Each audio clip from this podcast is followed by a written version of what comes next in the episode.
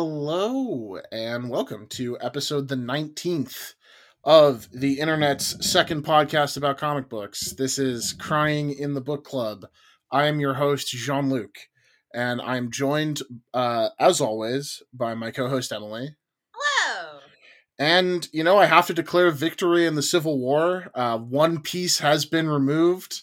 Uh, Alex has been brought to heel. Unfortunately, uh, the siege of of his final holdout, his final fortress, uh, he has gone missing. We have not recovered the body, but rest assured, as soon as it is recovered, I will make an announcement, and we will know that I have he has been fully defeated. And now I have one more target left, uh, but we're taking a break from hostilities to record an episode of the podcast. Out of respect, I will be holding a candlelight vigil for Alex and his fallen brothers next week. Uh, you can RSVP on Facebook. Great. We'll put the uh, the link to to that Facebook event in the show notes if you're interested. Uh, but Emily, how's it going? Uh, good. I- I'm doing good. How are you, John? Good. I'm I'm good. I'm good. As we're recording this, this isn't going to come out for a while, but the holidays are winding down, and so we're you know getting some podcasts in the in the in the tank for the old 2023. So it's exciting. Um, and on this episode, we're we're talking about uh, a book called This One Summer uh, which you know, I it, it's always like I feel like I have to introduce it on the podcast, even though everyone is gonna like see the title and know what the the podcast is about beforehand. But that's the that's the book we're doing this week because sort of we needed funny, something. sort of a funny pick, uh, thematically, just because uh, it is very much not summer It's- as yeah. we are recording this. A- And, you know, this is this is coming out in February, which is still Also very much not summer. not summer. But we, you know, the, the- we we had to to scramble to find something that was going to be like a quick and easy read, which. I, I, I thought this book was short and then I remembered it's like and then as I was reading I'm like oh this is like 300 pages it's it's not actually that short but it is a fairly breezy read if nothing else it's actually a perfect like nice summer like sitting out on the porch with a with a drink kind of read I would say uh but yeah um I guess we can probably just get into it yeah. uh, no need to to do Is anything this- else Is this our first repeat author on the show? Yes. I think so. Yeah, I, I believe it is actually. I I'm just running in my trying to run in my head through what we've done, and I can't think of anybody else who's had a repeat. If if you had told me that, uh, well, I guess we'll get into it. But if you had told me that Mariko Tamaki would have been the first author that would have gotten a repeat on this show, I would have been a little bit surprised. Uh, not surprised that we would be doing another book by her, uh, because she has quite a few books that would be worth talking about on the show. But Mhm. you know, I would have thought we would have done another Alan Moore or another, you know, even like a another Mark Waid or or or, Coop, or Kurt Busiek before we got to uh, before we got back to to Mariko Tamaki. Even like another um even another like Brian Lee O'Malley. Like I would have guessed we would have done something by him before we we circled back on on, on Mariko Tamaki Well, for Those guys should have thought about writing something that was short. well, they they did. I just I I didn't like it wasn't the first thing I saw yesterday when we were like, "Oh, we should record something." And I look at my bookshelf and go, "Oh, that one looks short." I I had read it before, so I knew the, I, I like knew the length. I'm like, "Oh, that's a small book on the shelf." Um, that I can suggest that we can can do for recording tomorrow. Well, I had Uh, not read this, so uh, you know, good excuse to do that. I like Yeah. uh, Mariko Tamaki, and so uh, and I had not actually heard of this one, and uh, Yeah, so for for those keeping track at home, excuse. For those keeping track and uh, keeping track not keeping track at home rather this is uh the writer behind uh laura dean keeps breaking up with me Yes. which we did for episode five of the podcast and if you haven't listened to that you can go back and check that out Uh, um, different artist this time. Uh, the Different artist, is actually her cousin. her cousin jillian Tam- tamaki yep Mhm. uh, and this is their second collaboration. Uh, Mariko Tamaki's first graphic novel, uh, Skim, was also drawn by Jillian Tamaki. So this is uh, their second outing together. This is uh, Mariko Tamaki's third graphic novel release. So uh, came out in 2013, uh, well before, uh, well, or 2014 rather. Sorry, I misspoke. Uh, but well before Laura Dean keeps breaking up with me, but also published by First Second, um, and similar to Laura Dean keeps breaking up with me. This book was also released to uh, very positive critical reception. It was, you know, featured on many end of the year lists uh, from both from comic book uh, outlets and also, you know, more traditional outlets. I believe it was on the New York Times Best of 2014 list list of books um, which is actually well, not the New York Times one specifically. I think it was probably like one of the more comic book focused sites, but it was on a lot of these lists, which is why I, which is why I initially set out to buy it, despite even at the time it not necessarily being totally in my wheelhouse. But I was like, oh, I don't really know who this creative team is, but it's apparently very good, so I will go buy a copy and I will read it, and I liked That's it. a coming of age story, and you love a coming yeah. of age. Not in 2014 though. Oh yeah, okay, that's very true. Not when I was. I, I read this. I think I, I, would have been yeah seventeen. So I, I, hadn't. I hadn't been almost famous pilled uh, when I when I was seventeen yet. It I think we f- met in twenty fourteen or twenty fifteen, maybe. Fourteen or fifteen would be about right. Be around yeah. there. Yeah. Um, this one summer, uh, despite the critical accolades, was a wildly controversial book. Uh, it was, was yeah, it was removed from multiple public libraries in 2016 oh, uh, because it prominently features uh, the plot prominently features drug use, sexual themes, and of course LGBT characters as well. Uh, in 2016, the American Library Association named it as the number one most challenged book uh, in public libraries. Uh, uh, probably that I, I imagine that has been usurped by genderqueer by now. Yes, it, it has been usurped, though it did also appear on the 2018 list in the at number seven, um, and was also again uh, attempted to be banned again in 2022. Wow, uh, I didn't in a number of libraries. about this. Yeah, it, it sort of ends up this one summer like it, it it got this reputation because of like well after it came out, which I mean in some respects, it's probably kind of nice for someone like Tamaki. It's like, oh, a nice little bump in sales, I bet. Honestly, to get yeah. The, um, but in in 2016, the comic book legal legal defense fund actually started file motions motions to file a case to defend it and get it reinstated in the libraries.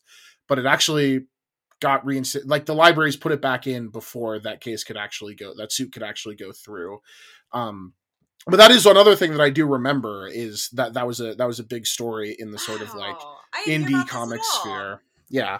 Um yeah, I mean, you know, when you it turns out when you make a book a, a, book for young adults about things that, you know, young adults actually go through, a lot of actual adults are very weird about it. Oh, yeah, for sure. Which, um, although like I guess we, we will we'll get into it, but this feels like a kind of a mild example of a book oh. that is uh, being challenged. This is very much like written for people in the 12 to like 15 age range. If, if like you had told me like if I had gone into this with the knowledge that it had been challenged so much, I think I would have had much different expectations. well, right, cuz what it is and to get into the plot a little bit, I guess I'll give the spoiler warning here.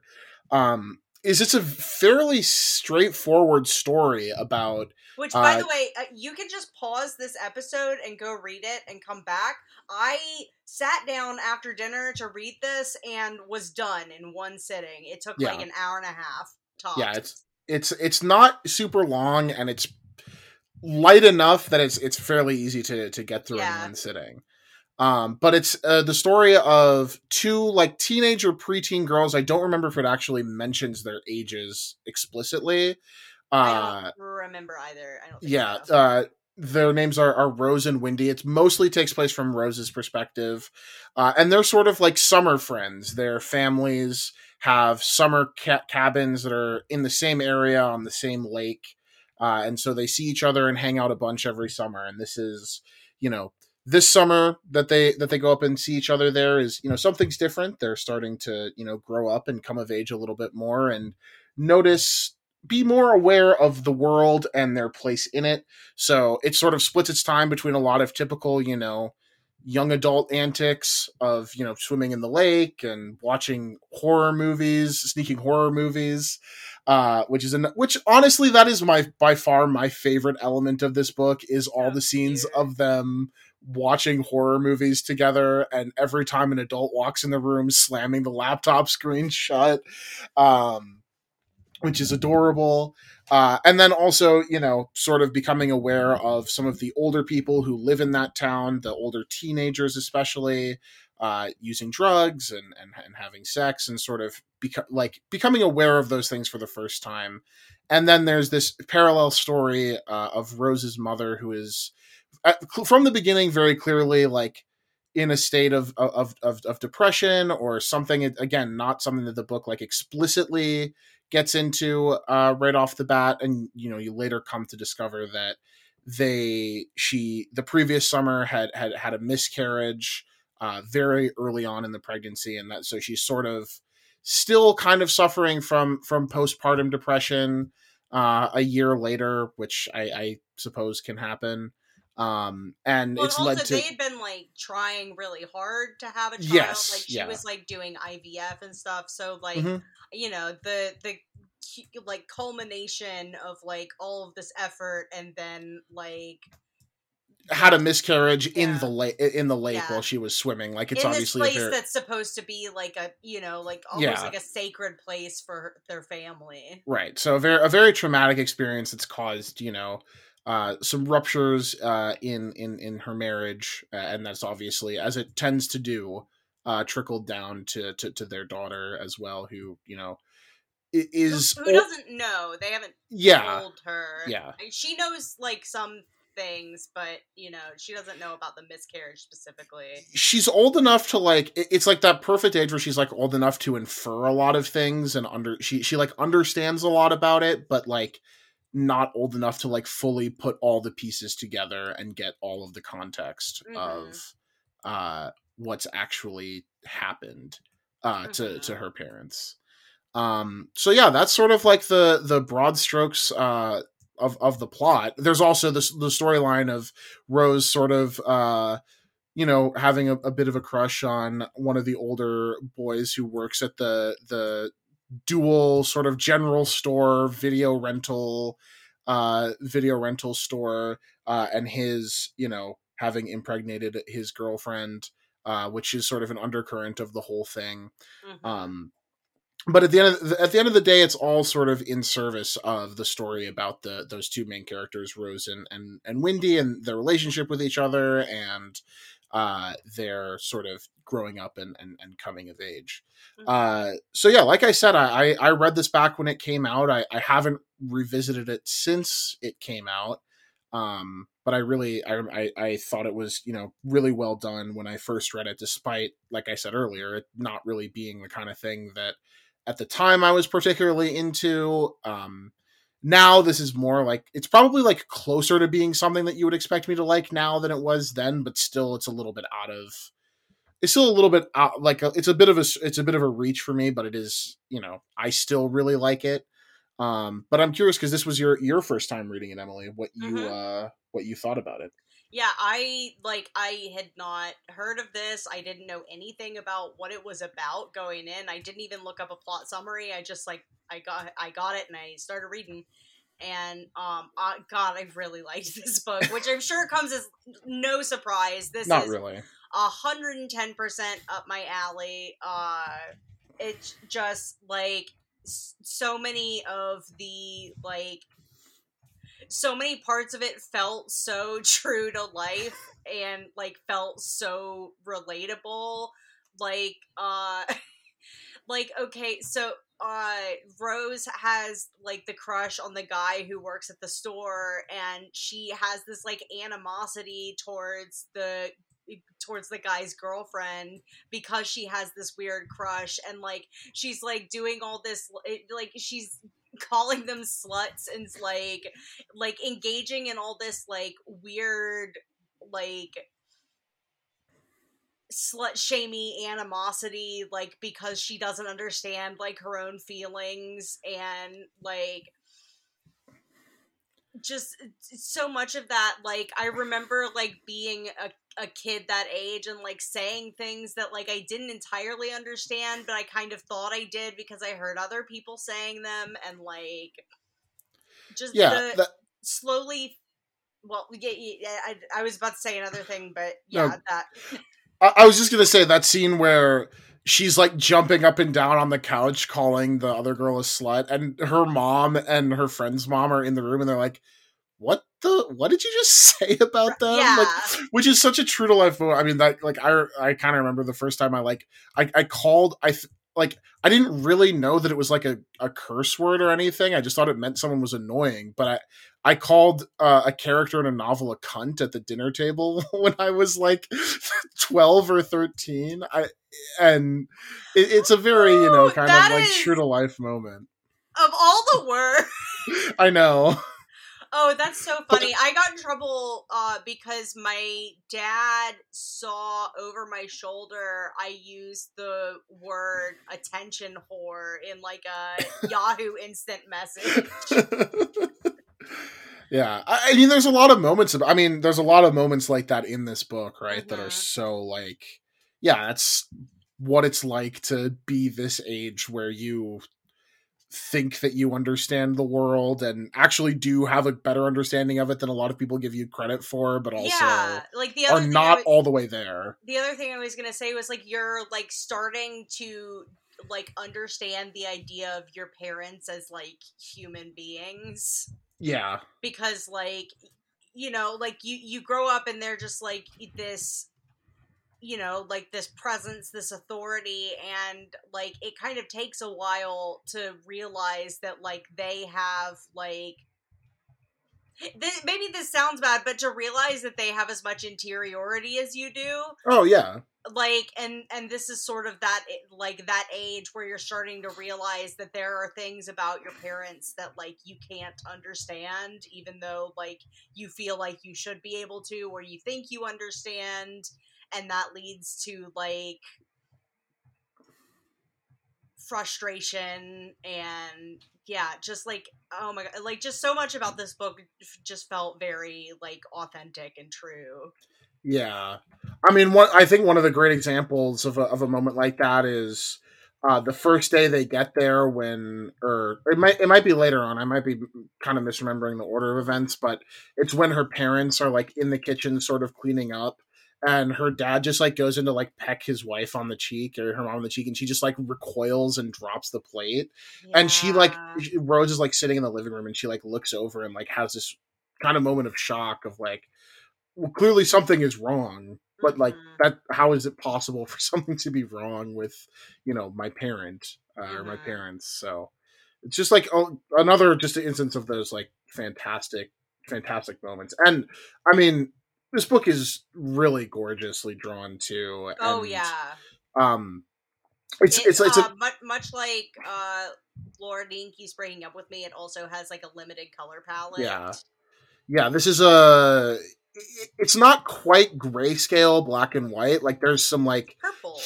there's some purples and blues and like hues that like mm-hmm. hues like that that they use to to suggest things about broader things about the colors of uh, the color background colors or, or, or the mm-hmm. tone of the scene or, or what have you um, but it's this really great cartooning style that in, in some ways is is uh, reminiscent of techniques that are used in like manga in the sense that there is a lot of uh, and and unlike other western comics and specifically like western superhero comics where there are a lot of panels where there's so much focus put into the character models and having the characters convey emotions rather than trying to fill in all the background and and give and give all like ha- put in all that intricate detail into the into the panels uh, where it's just really focused on getting like the characters' facial expressions and their their body language and all of that across. And it's obviously emotions. Yeah, right, exactly, and it, which is extremely important uh, to to a book like this because absolutely so much of it is wrapped up in in those characters. Um, and another you know there's a sequence of panels early on uh, which uh, it's one of those it's one of those books where like there's there are a lot of like sort of extraordinary things that happen or these things that are like extraordinary for these characters at this time in their life but uh it also does it also captures that feeling of like summer just going by when you're a kid and feeling like kind of monotonous uh where there's a, a sequence of pages that are just like it's all these different panels that are just showing different things and each of them has like a time of day on it like all the different things that you do and just an aspect of that that i love is that as they go on the there's more panels on each page and they get smaller and the, the layout the page layouts become more like scattershot uh it's a, it's a really good like encapsulate it, it does this a really good job like encapsulating like both how much wonder there still is in the world for these characters and then sort of also how it's starting to to narrow mm-hmm. uh for them um as they become more self-aware uh really but... it kind of reminded me of uh like that that sequence in particular reminded me of or are you familiar with like daily comic day no. people it, it's like a, a, a, social media thing where uh like artists will do like uh or hourly comic day and oh okay that i am familiar with. that's with. what i meant yeah it yeah. reminded me of hourly comic day and uh like just you know like a little snippet of like different parts of the day uh i don't know i just thought it was cute uh yeah but yeah god this so so many things about this book are like told not just through the art but also like like panel like arrangement and i know that's just like a comics thing but it also just felt like i could like like feel it a lot more reading this book and yeah. uh there's just so much about it that even though it has like kind of a like a simpler art style is just fucking gorgeous I, I, think part of that too like what you were saying specifically about like the panel progression and stuff uh com- like jillian Tam- tamaki i think primarily did um or at least before she started like working in comics more uh, primarily worked in storyboarding. She worked on a bunch of different that, cartoons. You probably... know, actually, that like I that makes a lot of sense. Yeah, she she worked on like Adventure Time and some other like Cartoon Network oh, stuff totally from that. Yeah, yeah, like from that. I mean, you can even see it stylistically, right? It's very mm-hmm. much that like. I, I think of it as like an like an early late aughts early 2000 2010s like sort of like simplified art style but like with a lot of focus put on like expressivity in mm-hmm. characters um so, which we, we've talked about with a couple other books. I mean, even Scott Pilgrim kind of does that, right? Yeah. Uh, although, obviously, it's a different it's a different beast, but it's it's vi- yeah. it is very focused on you know the characters and, and their expressions and their body language as opposed definitely. to you know in, uh, being int- being concerned with like intricate details. Yeah, the um, uh, the the fact that uh, she did storyboarding like just it like puts it puts this book into a perspective that like it's like oh of course. Like because yeah. it to- you can totally tell. Well and you can even see it with the way that like these panels like cut and zoom and stuff mm-hmm. like that. Like there's yeah, so much of that exactly like that's what i mean. Yeah. Like yeah that you would see in like a medium where the the panels were actually moving i mean there's literally some pages that like i have this thought while i was rereading it this time that i i don't remember noticing this the first time around that look like they would come in those old flip books that you would have as a kid where you would yeah. flip through them and it would like create the illusion of someone walking yeah. but it's literally like that where like one panel they're like taking a step and the next panel they're taking like exactly the next step or it happens on a page turn uh, mm-hmm. a couple times yeah. and there's so many like elements like that that really it becomes so immersive reading something like reading a book like that in a way that it isn't necessarily for for a lot of other comics because there's so much focus and attention put into like really small physical things like just the change of like one panel to the next. I i, I just happened to like pull this up in front of me on my on my uh, monitor is is this panel of uh rose's mom and it's just the same shot but in one panel she's her glasses are on and the next she's like holding them in her hands. And it's just like little details like that that just convey like like there there's a there there's occasionally every once in a while on comics Twitter there's this discourse about like if you're going to do a nine panel grid why are you just copying and pasting the characters and changing their expressions slightly? But like panels like that and panel sequences like that are so indicative of like why that is such an important technique because there's so much that you can convey with like just by the fact of like you're taking the same shot but changing something small in that frame. Um and eh, it, it convey there's so much that you can convey like emotionally in just in that space between mm-hmm. between the panels and in, and in the change that happens in between them um, absolutely um, in the gutters it's uh it's all really good stuff i mean the book just looks yeah i mean i i know i said this i like I, there's a ton of I can apply a ton of superlatives to to Jillian Tamaki's art because it she does an amazing job, um, you know, bringing the whole thing to life. So I felt like I don't want to just like skip to the end, but like why not? Uh, well, I guess so then. Um, in a way, it felt like there wasn't uh, like a hard resolution but i also like i get that that's probably on purpose because that's like how like life is but mm-hmm. also mm-hmm. it, i still kind of it there was a little bit of me left like i wish we had like a little bit more of a hard resolution you know what i mean like yeah no i i I think I know what you mean. I, I, I guess specifically you mean for like the characters. And, yeah, yeah. just like I, you know, I don't need everything to be like neatly wrapped up with a bow, but like, yeah, there could have been some. There could have been a little more wrapping, maybe. Yeah, I mean, it does sort of like end on a note where it gets to the point where you know things.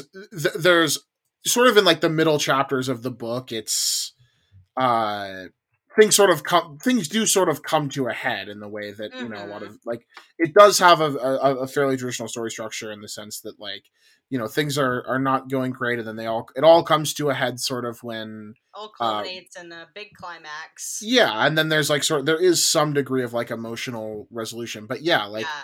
they they never get to a point where like everything is fully resolved but that is part of what i like about the structure of the story mm-hmm. is that like it takes place over the course of a summer and like you know they have to leave at the end and go back to their lives. Mm-hmm.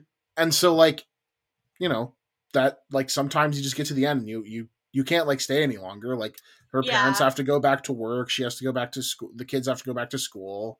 And so things just kind of get left on a note on on whatever note you leave them on yeah, um, and I think this will probably that like that will probably reward more on like a reread. It was just one of those things where like I got to the end and I was like, "It's over."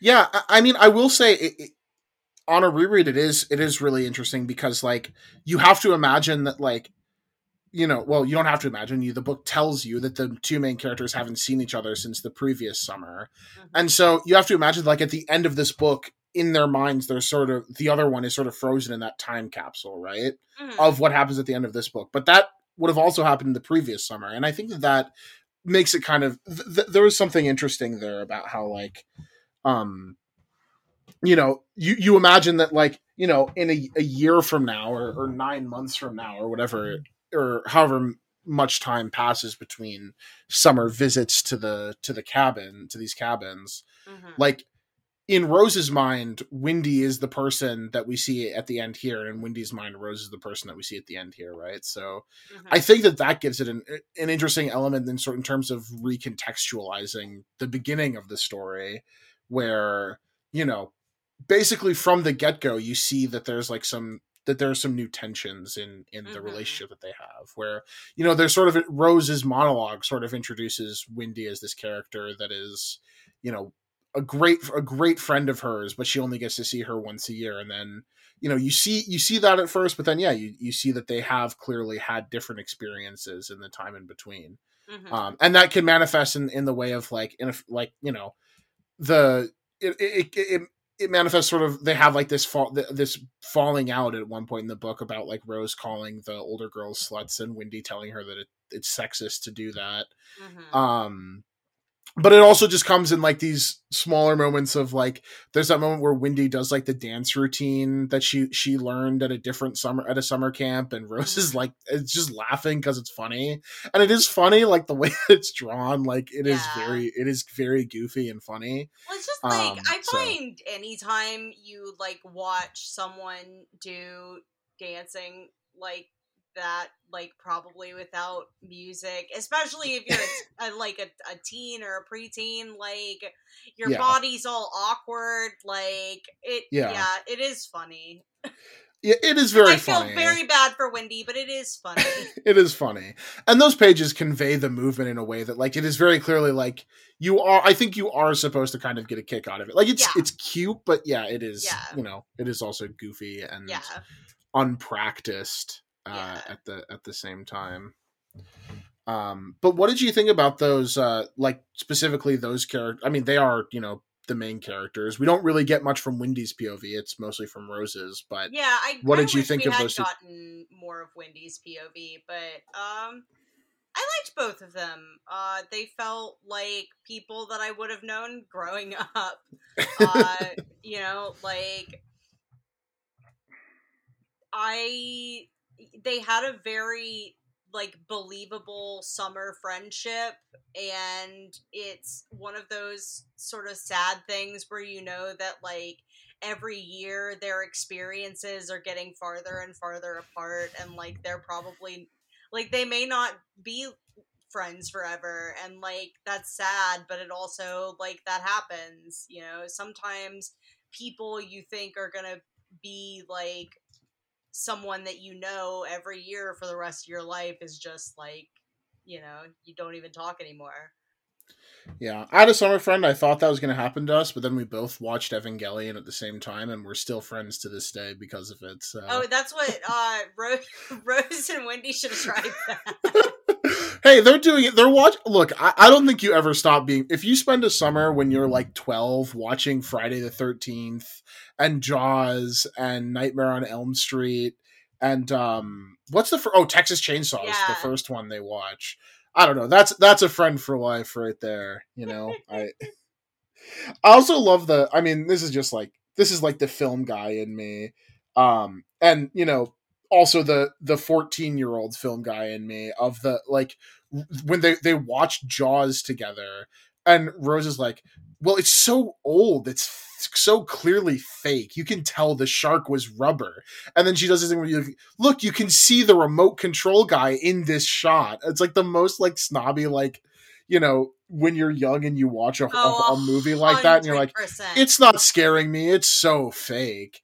Um it's it just nails that perfectly. Oh, and also like the way that like you talk about movies when you don't really know about them where you're like w- talking about like freddy in um nightmare on elm street which apparently was the one that scared them the most because she has that nightmare of like and you and jillian tamaki draws like the last shot of you know the car drive from nightmare on elm street of the car driving off um, which of all the ones to like be scared of, you would think it'd be like Texas Chainsaw, not Nightmare yeah. on Elm Street's pretty goofy. Like, I don't know, like t- your first Texas Chainsaw is like pretty hardcore for a yeah. twelve year old. Like, uh, but that that whole subplot is is really fun. It was, so, and I liked like how specific like the movie bits of it were, like like they were just like they're like scenes and dialogue from the movies that yeah. were, were in these panels uh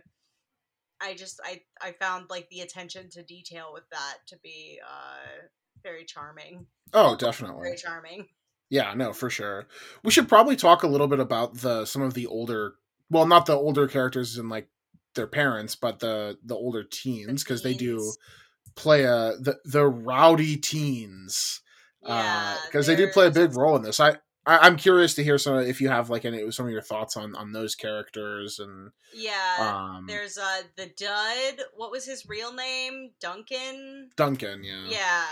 And like his friend and who's always wearing the cringe Spencer's gifts ass shirts. Oh, it was a really good gag.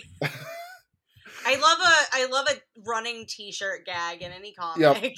Yep Um, the man, the legend, FBI, yeah. female booby inspectors. Yeah. Um, I'm trying to remember some of the other ones, it's but really good. It's extremely like annoying, the most annoying 17 year old boy shit. Uh, yeah, but it fits because that's who that character is. These these are absolutely 17 year old boys that I would have known and like had like weird con- uh, con- conflicted feelings about i see that's the thing is is duncan duncan's friend that character who wears all the spencer's gifts t-shirts i do love the irony of it that like he's the one who when duncan like gets his girlfriend pregnant is like you have to like be normal about yeah. this like you like he's, he's like, the one you he's like you have to call her dude yeah you have to deal with this like you know it's a real serious thing because it is a serious thing and he's doing it while wearing a federal boobies inspector t-shirt which is just mm, oh yeah. it's so perfect it's it's so Poetic perfect cinema.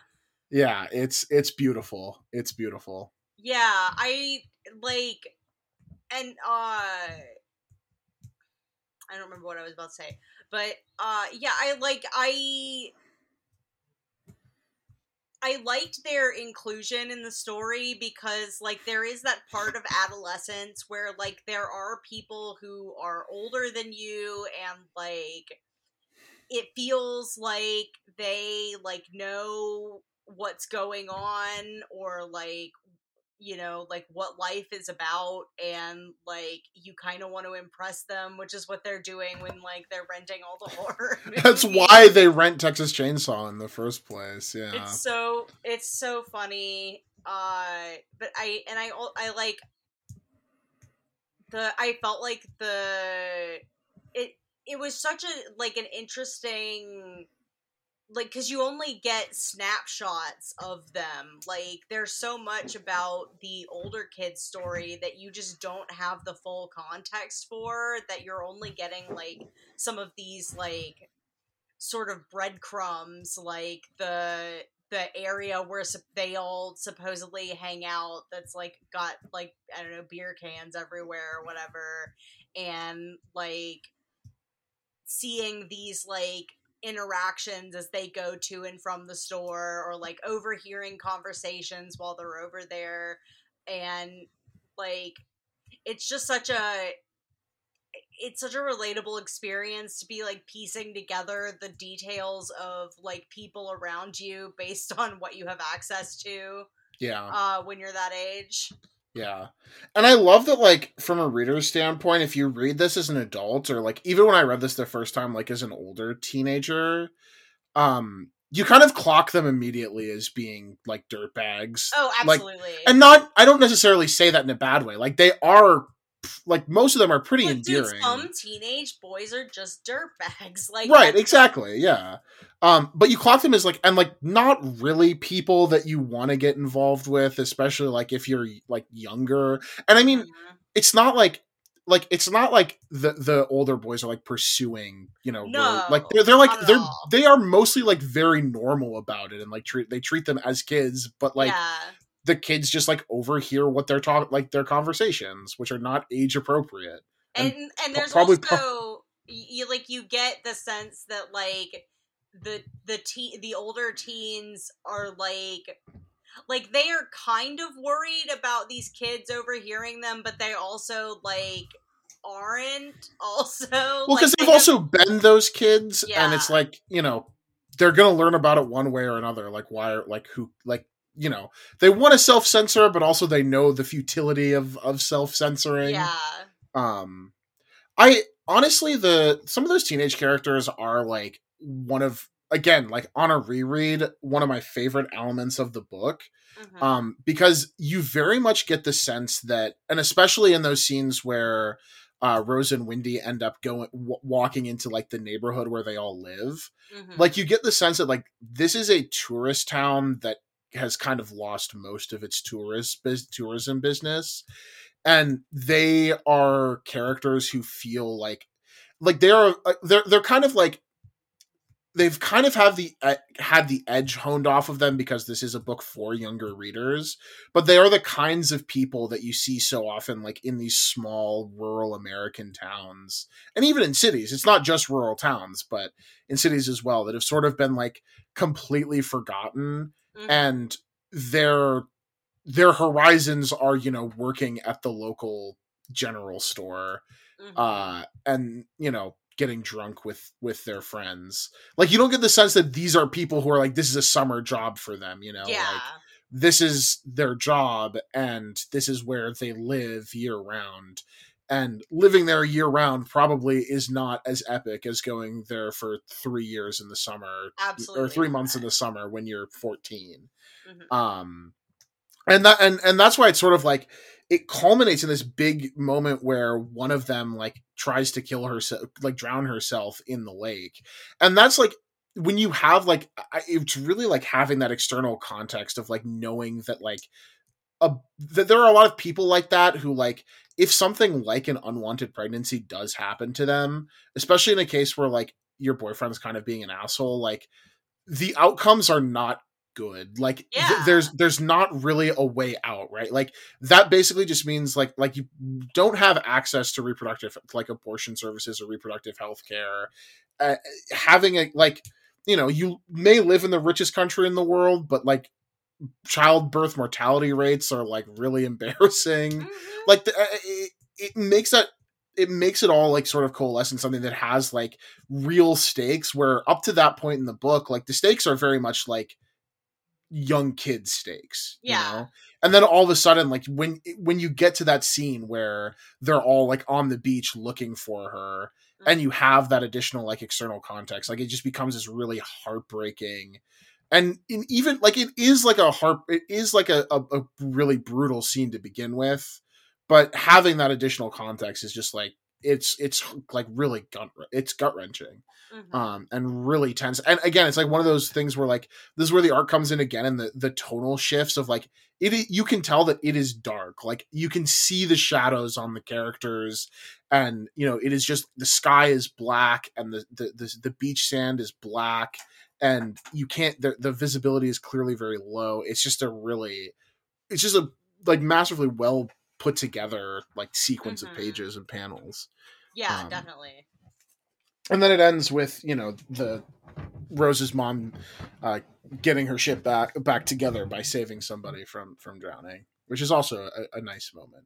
But. Yeah, I I really liked that moment for Rose's mom, who like is such a for a lot of this book such an enigmatic figure because like you only get like small bits of what she has going on until like she you uh, Rose overhears these conversations that uh her mom is having with like uh her uh the mom's sister uh rose's aunt or like the other mom uh windy's mom and it's just like oh she's so sad it's so so so sad and i like that she gets to have like this heroic moment yeah. that sort of brings some life back into her.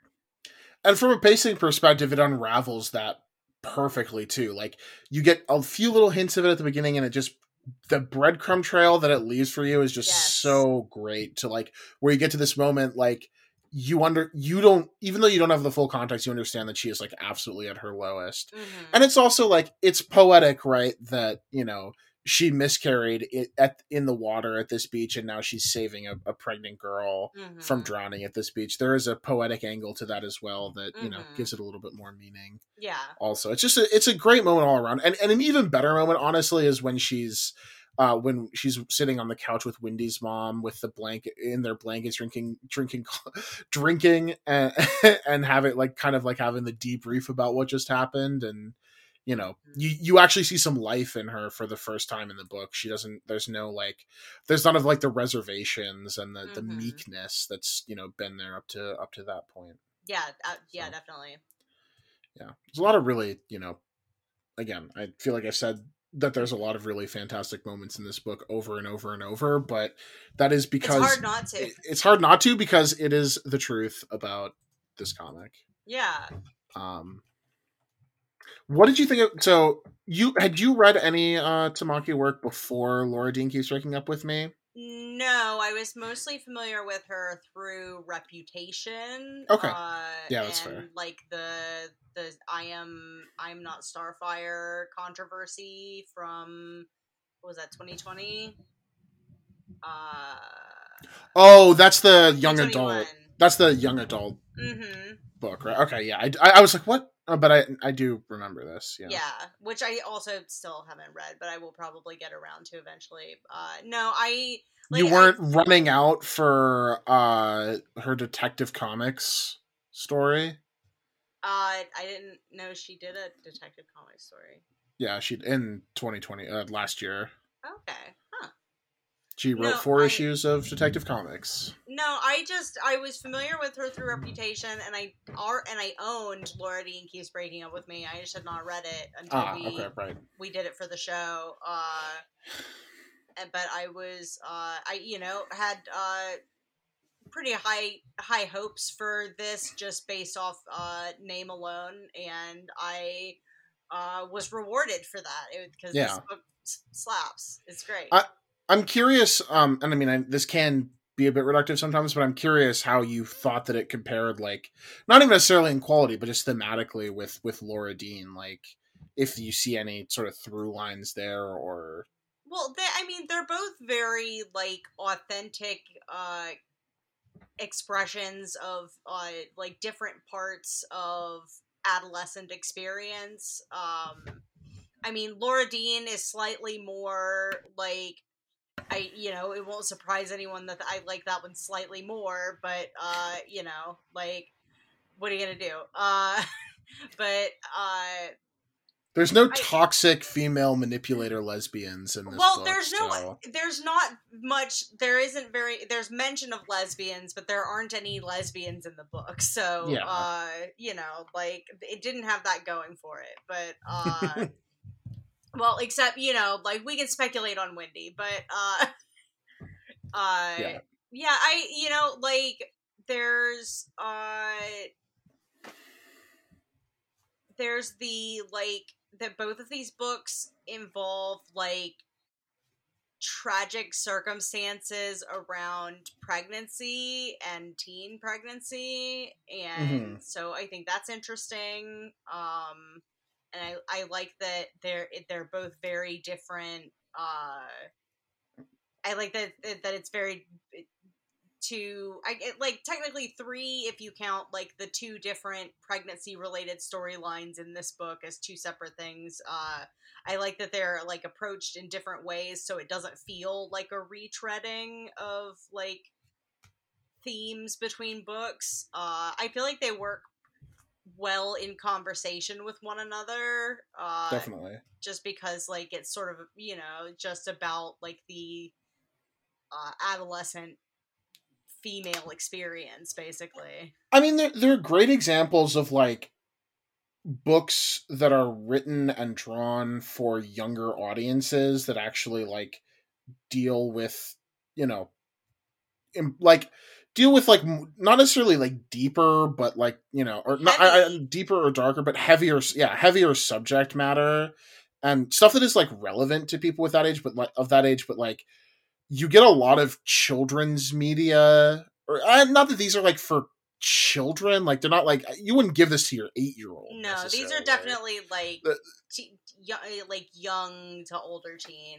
Yeah but you know there's a lot of stuff that even for that demographic that is um i don't want to say even as a, it's not even necessarily that it's patronizing it's just gonna that say patronizing so yeah i mean patronizing it's not exactly what i'm like it, it is it is patronizing but it is also like it also has the edges honed off of it Mhm. um especially with like a lot of corporate media which obviously because of Well, the it- nature of the much- market it's dump much safer yeah exactly and it's it's always refreshing to read stuff like this that is like for younger audiences that also had like the, the it's not like the you know you know like kind people always used to say that like you know people love saying about like kids movies that it's like this is like you know there's something in there for the parents as well which usually means like there's a reference to some 80s movies or something like that you know Almost. Whereas always, this is like- yeah.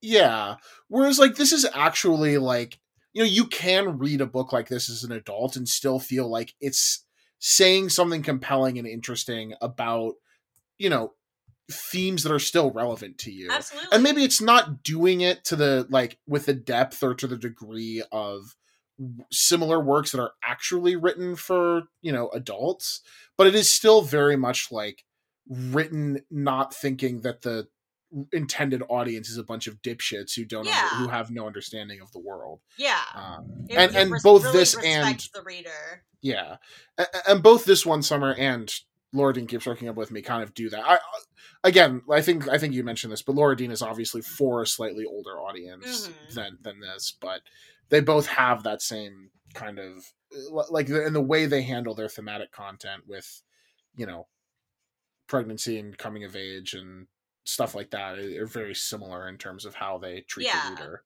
Yeah, definitely. um yeah less toxic less of a, less toxic relationships in this book um most of them uh, probably you know also has them but they're more off they happen more off yeah, they're they're like off screen. yeah yeah um cool well i guess we can you know kind of start wrapping up but uh who do you who do you think cries the most in in this one summer I mean, it's like it's the mom. Come on, like Yeah, that's yeah. like no contest. yeah it is just one of the it is one of the really obvious ones it is absolutely uh absolutely rose's mom Did you uh did you like did anything about the experience of this book like change between now and the first time you read it? Uh I mean, it's definitely weird reading this book as a 25 year old. Uh, in, in ways that it's not like even as a 17 year old, it's not because you're like way closer to to that age. Mm-hmm. Um, of like you know, like when I was like that age, even though this wasn't like something that like I was like super in, like you know the kind of story that I was super into. You read it, it's like oh, like this is kind of like it's not necessarily about my current experience, but it's kind of about my experience, you know, Yeah. two or three years ago. Sure. Um, reading it now is like, yeah, this is, you know, it's still very good, and I still think it's a fantastic book. But it's like, it's much more like, yeah, you know, this is not really. This is for as good as this is, and for as much as I think, like, you know, adult, a, a lot of adults probably would get something out of this. It is very much not for people who are this far past uh that the point in their lives being depicted in in this book so um but also i have a different lens you know i'm coming at it from a different perspective now. I'm also coming at it from a different perspective of like having read a lot more stuff in this in this vein now. Uh-huh. um whereas at the time like this is like this was like this was the era where i was like purposefully starting to branch out from superhero comics a little bit. So like this is like up there with like a few other like like er, like you know that there was like a slew of like image books at this time that had just started like like saga sex criminals stuff like that. Mhm. um which it doesn't exactly fit with those. It's very different. But it was you know some one of the first things for me in comics that i was this was the fir- probably the first comic that i read that was like this you know that was Okay, drawn in this style that was sort of like a slice of life coming of age book. Um i mean i read this even before things like uh you know before like reading adrian tomine's work or before reading Okay. like uh alison bechdel or, or other things that you would sort of think of as being not necessarily 100% in this lane but you know Mhm. similar enough. Um, I read this, you know, blankets also is in there uh, around this time. I, I mean, it came out I think well before that, but I read it for the first time around this time. So Okay, yeah. the sculptor as well. I, we keep coming back to the sculptor, but yeah, this is also it's we also read another the one. Another one that is like that sort of like you know slice of life, coming of age, sort of Mhm. semi autobiographical. Um, but yeah, I love a semi autobiographical graphic novel. yep, you I love really to see do. it. You really love to see it. Um, But cool. yeah, uh, I guess I was gonna ask you who you think cries the most, but I think uh, we did just establish I- it is the mom. yeah, it, it, there's no other like answer that even approaches being reasonable. I, I like think. I, the um, what was her name? Sally, the girlfriend. Yeah, maybe yeah. is like a close second, but yeah, uh, she just doesn't get as much screen uh, page time. You know. yeah, like, exactly. And you know, she's also only been crying for like a few weeks, and the mom's had like 12 months of just being in her feelings. Oh, yeah, exactly. So, um, but yeah, we'll uh, go ahead and wrap it up for uh, this one summer there. Um, but before we go, we have to address the sound that's playing in the background that I hear right now, which is the uh, the sound of the doomsday clock uh, which means we should begin the Cryspace segment, a new segment we're trying in 2023. Never done it, haven't done it once before. Um, so that, but this is a you know where the we talk about, about the host. trying new things. Yeah, yeah, but we're the host can talk about something that made us cry in the since we last recorded. Can be you know there's a lot of emotions that inspire crying: happiness, sadness, anger, disgust uh, remorse, longing, deep feelings of agony. You know, we run the gamut here. Um, but Emily, what is your uh, cry space this week? Uh, something that made me cry uh, was I watched uh, the I watched Guillermo del Toro's Pinocchio. Oh, I I've been meaning to get around to that. And um, I had eaten an edible before the movie, and uh, there was like there's a part in the beginning of the movie that's just really sad and i was like i was like really uh i was re- really really crying it really got me uh i mean the whole movie is just really fucking good like yeah. i mean you know like i'm a slut for uh stop motion animation but like in particular, this movie is just so fucking gorgeous and like the I mean, you know, it's Del Toro, so the creature design is like off the shits, like nice. so so fucking good. Um but yeah, I it did the the movie did make me cry more than once, but definitely like the part the sad part in the beginning like really got me.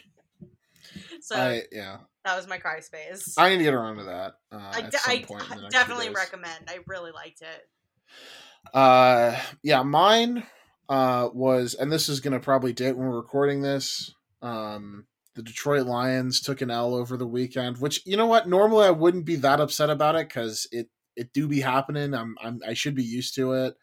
Um, but if they had won uh, this weekend and gone to an eight and seven record, they would have had a really good shot at controlling their destiny for getting into the playoffs.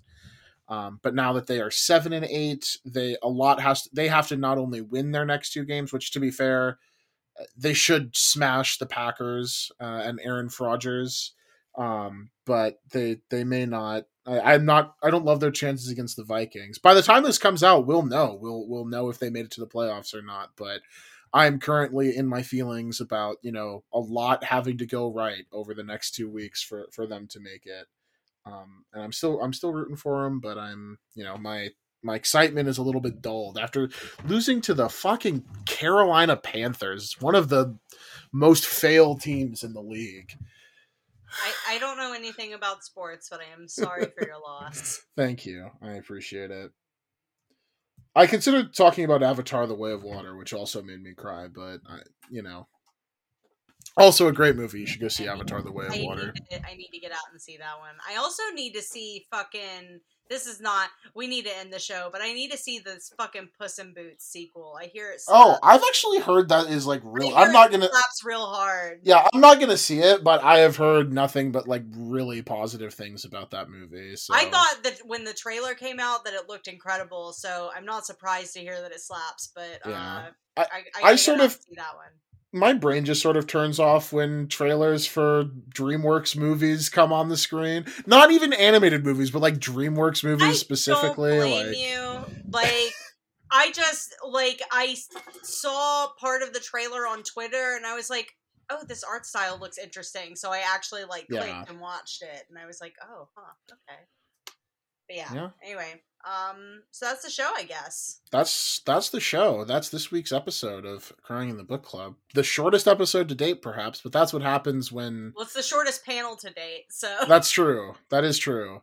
I was gonna say that's what happens when you don't have Alex, but the longest episode also doesn't have Alex. But also, we're not talking about you know Coheed and Cambria on this. Uh... We should buy tickets to the cruise. We should go on the cruise. Oh, I wish they Coheed cruise. I wish they were requiring people to be vaccinated. I know that's that's that's what's going to kill it for me and make me justify not going is that there's no vaccine requirement. That's literally the one and thing that is keeping I know. doing this. And they did last year. Last year they had a vaccine requirement and there was still a COVID outbreak after the cruise from what I understand. But like they at least took some precautions so maybe 2024 is the year of the Coheed and Cambria cruise. 2024, the year of the sickos.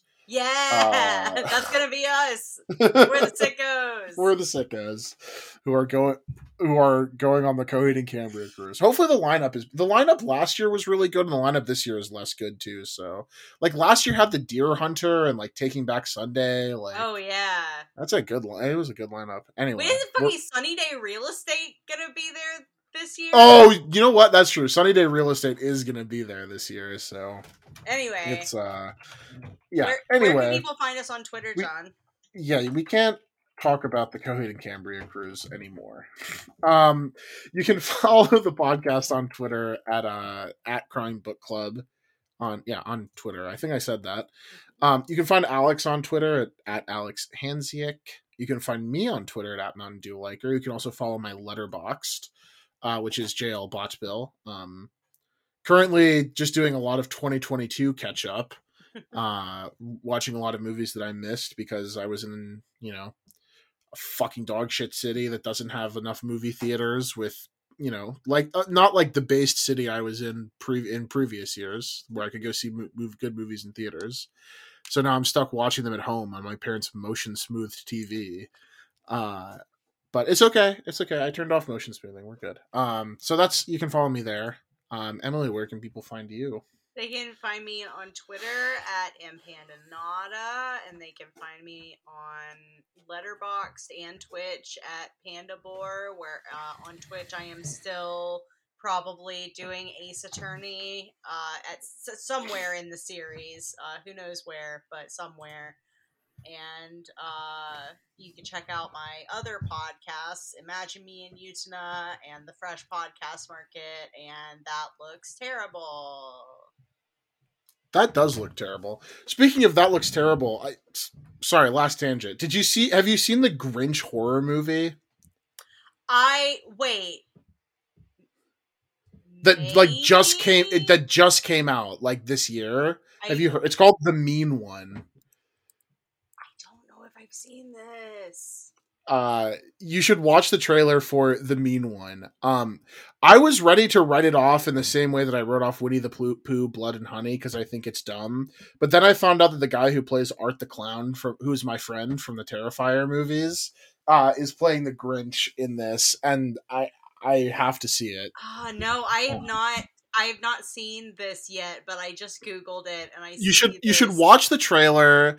It, it's had a, a it had a very limited theatrical release. Um, and so far, there's only cam rips that I've been able to find online. But I'm sure, and I might, I might just end up cutting this, but I'm sure that at some point there will be uh, a good version of it floating around. Yeah, and definitely. So if you need a Christmas movie for that looks terrible for next oh, year, yeah. that may be a that's one a, to look to. That's great but anyway, uh, until next time, what are we doing? Oh, next next episode, we're uh, actually having Chad back on. I think we said that at the end of the Civil War episode. This time it's real, uh, and we will actually be talking about uh, the 2016 uh, miniseries, The Hunt.